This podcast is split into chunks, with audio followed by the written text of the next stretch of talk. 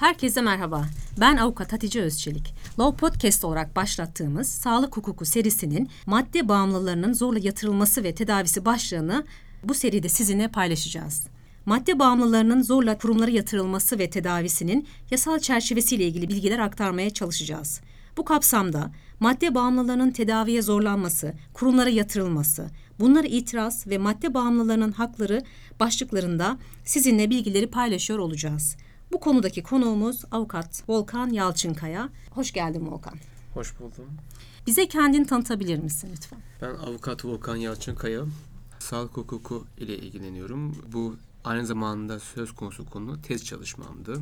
Güzel bir çalışma olmuştu. Çok eğlenmişim araştırırken gerçekten. Hatta bir ara şey demiştim ya acaba doğru yolda mıyım, ilerliyor muyum noktasında. Ama gel gör ki bitince çok güzel bir çalışma oldu.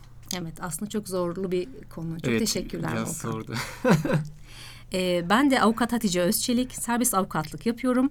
Medipol Üniversitesi'nde sağlık hukuku doktor öğrencisiyim. Sağlık Hukuku ve Eğitimi Derneği'nin de üyesiyim. Ana bölümde Volkan ve ben sizinle buluşmayı umuyoruz.